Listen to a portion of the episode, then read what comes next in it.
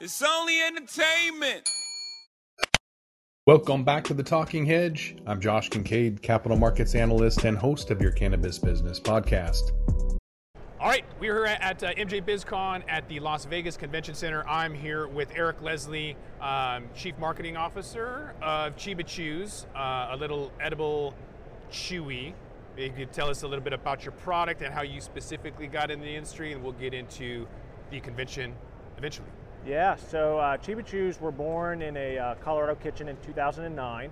Um, at the time, edibles really had no standard. Um, it was baked goods, cookies, uh, brownies. Um, your expectation um, for what your experience was going to be with an edible mm-hmm. ranged from nothing to I'm sleeping for the next day and a half, right? Mm-hmm. Um, so our founder James, um, you know, had some leftover trim uh, from his home grow, and uh, decided to extract that oil and put it into taffy. Taffy um, has a uh, very unique viscosity, so it soaks up a lot of cannabis oil. You put a lot of it in a very small piece. Uh, so our original Chiba Chew was uh, a 10 gram, a 70 milligram piece of taffy, and um, the market really uh, embraced it. Embraced us as a brand because at the time nobody was thinking brand and edible. Um, and uh, you could take a nice little piece of it, wrap it up, put it back in your pocket. A very convenient take and uh, enjoy at any time. So 2009 we launched, uh, won High Times Cannabis Cup in Colorado 2010, uh, went off to California, um, won second place there, and the legend of Chiba Chews was born.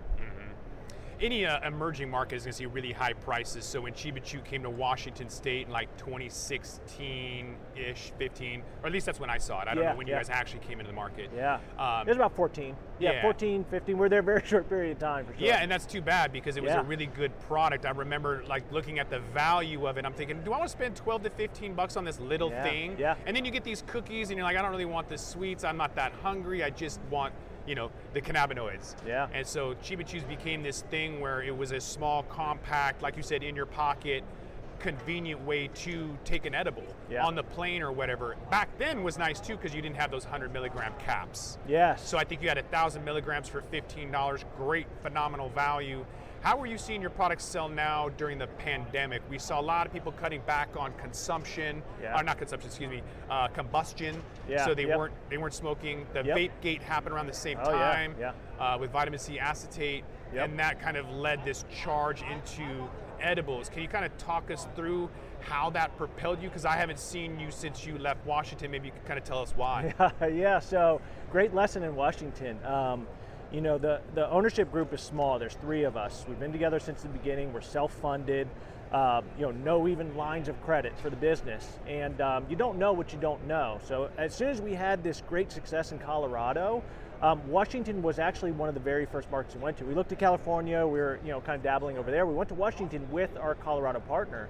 Um, partnerships matter, and um, while we were running really fast at the time, uh, we had to stop and say this doesn't fit how we're trying to grow. Um, and so Washington we had to take, take, a step back because that partner was also our distribution partner in Colorado. Uh, the relationship wasn't working any longer, so we had to pull out of Washington, unfortunately. Uh, we love the market, it's just at the time we couldn't scale. Mm. Um, and now Washington, I think it is, you've gotta have 100% ownership, right, uh, in that market in order to launch a brand there. Is, is that correct? You can only have 10% ownership from out of state. Gotcha. That's so, the limitation. So that we've looked at re-entering Washington, but the structure you know, has to make sense. At the time, um, we were ahead of the curve because we actually were licensing the business in Colorado to an mm. operator, um, and uh, the the industry um, couldn't keep up with it. Right, so we were one of the first edible brands to build that licensing model, but we're so small.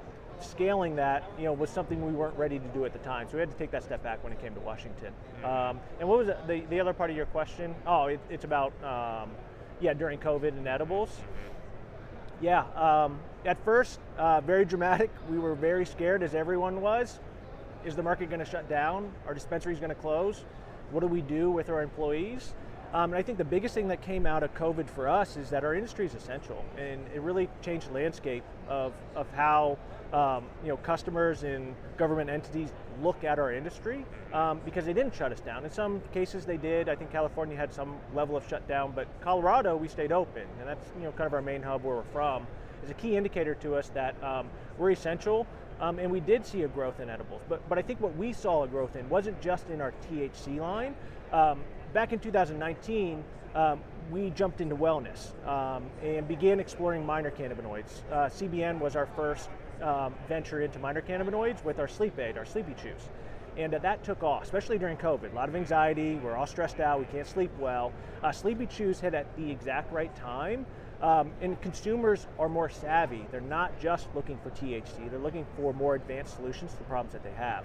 Um, so while we did see a growth in edibles and the demand for it, what we're seeing is a more mature marketplace, and we're seeing consumers that are wanting more than just to get high from cannabis, in edibles specifically, um, and that has again launched us into um, really focusing on the minor cannabinoids and how you know what have previously been minor players um, will see themselves as a hero, you know, for a lot of consumers.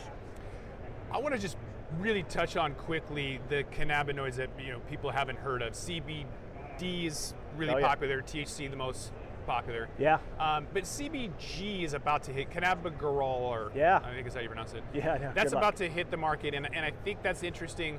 Um, my buddy over here, Jason, is taking it for focus. Yeah. So I was like, oh yeah, I'll, I'll try that out. I just recently had shoulder surgery, Yeah. uh, reconstructive bicep tendon, and it's bad. Yeah. So I realized yesterday um, that I had some serious pain, and I was like, why? Oh, I haven't taken my CBG. nice. Uh, so then I took it, pain went away. So huge anti-inflammatory Yep. properties Yep. on that. Yep. I don't even know what else it's for. Yeah. Um, but CBN, I get a lot of people. Um, I was published in um, uh, a, a, book about CBD, and people are hitting me up, and I try to talk to them about the entourage effect, and they're like, no, Yeah. no. Overwhelmed by it, So right? they Yeah. don't want to do THC to kind of add that bioavailability to get really deep into that CB1, CB2 Yeah. receptor cell. But Yeah. CBN, Yeah. something that's not, I don't know if it's naturally occurring, maybe in small amounts, and it has to be Yep. synthesized. But that's what's really going to help people. That I think is what people are actually looking for. Yeah. When they think CBD, they're actually thinking CBN. Yeah. And So- CBG, 100% CBG. Yep. Yes. So maybe you could talk a little bit about that and the success you've had around nighttime because Yeah. people really like last night. I left the party at 11. I didn't get bed, bed, to, I didn't get to bed till one. Yeah. My mind's racing. Yeah. I'm thinking about talking to you today. Yeah. Uh, Not and, me. and- Yeah. not, not you. Yeah. But I was up all night. Yeah, so I needed CBN. yeah, yeah. What is your experience with that? Maybe you could talk about the cannabinoid and, and your product and how it well it's been working. Yeah, so CBN um, is a naturally occurring oxidation effect. So old Okay. THC. So back in college, you had that um, that bag of weed that sat there for a couple months So too light long. deprivation when uh, when it turns orange, you're going to get uh, THC that kind of turns into CBN. C- CBN. Yeah, it oxidizes into CBN. So you get sleepy when you smoke that really old weed, right? Yep. You didn't really get high, you got sleepy. That's that conversion process into CBN.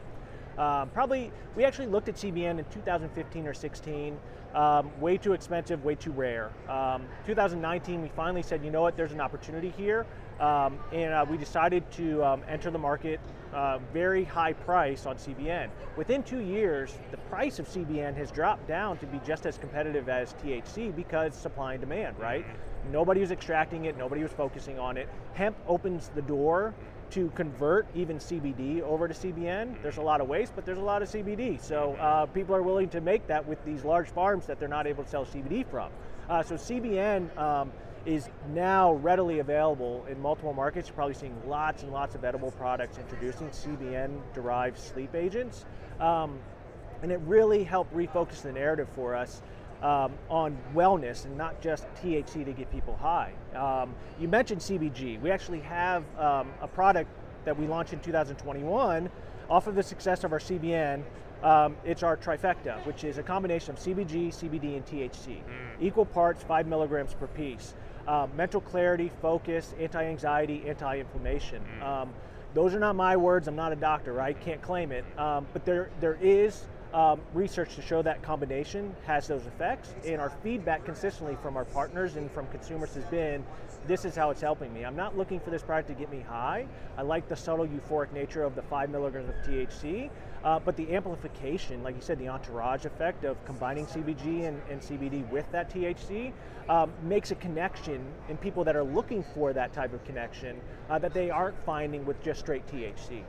For those people that are looking for a connection for your products, maybe uh, to private label or Yeah. to be a strategic partner, Yeah. distributor, whatever, uh, where can they find you at? I'm assuming you're interested in strategic partnerships and, and trying to expand. And uh, maybe uh, licensing your, your SOPs. Yeah. Um, if people are interested in contacting you, where are you on social media and how can they get a hold of you? Yeah, so um, our website, chibachews.com, is a great place to start. Uh, we have contact form there. Um, you know, we're at Chiba underscore chews on Instagram, very popular uh, forum for us. Uh, we do look for strategic partners. Um, we're in five states now Colorado, California, Nevada, Oklahoma, and now Massachusetts on the East Coast. Mm-hmm. Um, but it's really about relationship. Uh, we're not looking for plots on a map. We're looking for great connections with people that are willing to jump in the foxhole with you and you want to battle with. It's a it's a really fast-paced industry, um, very cutthroat, um, very hard to compete in, mm-hmm. um, and you want to make sure your partnerships are solid. I, I reference back to that Washington relationship. It wasn't the right relationship at the right time. That's why we didn't stay. Mm-hmm. Um, even though, like you said, I wish you did. I wish we did too. Uh, but the relationship matters, and, and being as small and agile as we are, um, uh, we have to have the right connections in each state um, to make the partnership work. So um, if you're a really cool person, uh, you love cannabis, and you want to work really hard, and you're in a state we're not, um, we're absolutely open to having a conversation. All right, with that, we're going to have to wrap this one up. I want to thank my guest, Eric Leslie with Chiba Chews. Appreciate you being on the Talking Hedge. Yeah, thanks, Josh. Really appreciate it. I'm Josh Kincaid. This is the Talking Hedge. Don't forget to like, share, and subscribe, or don't, and I'm out. Don't forget to smash that like button on your way out and check out these other videos that we've got.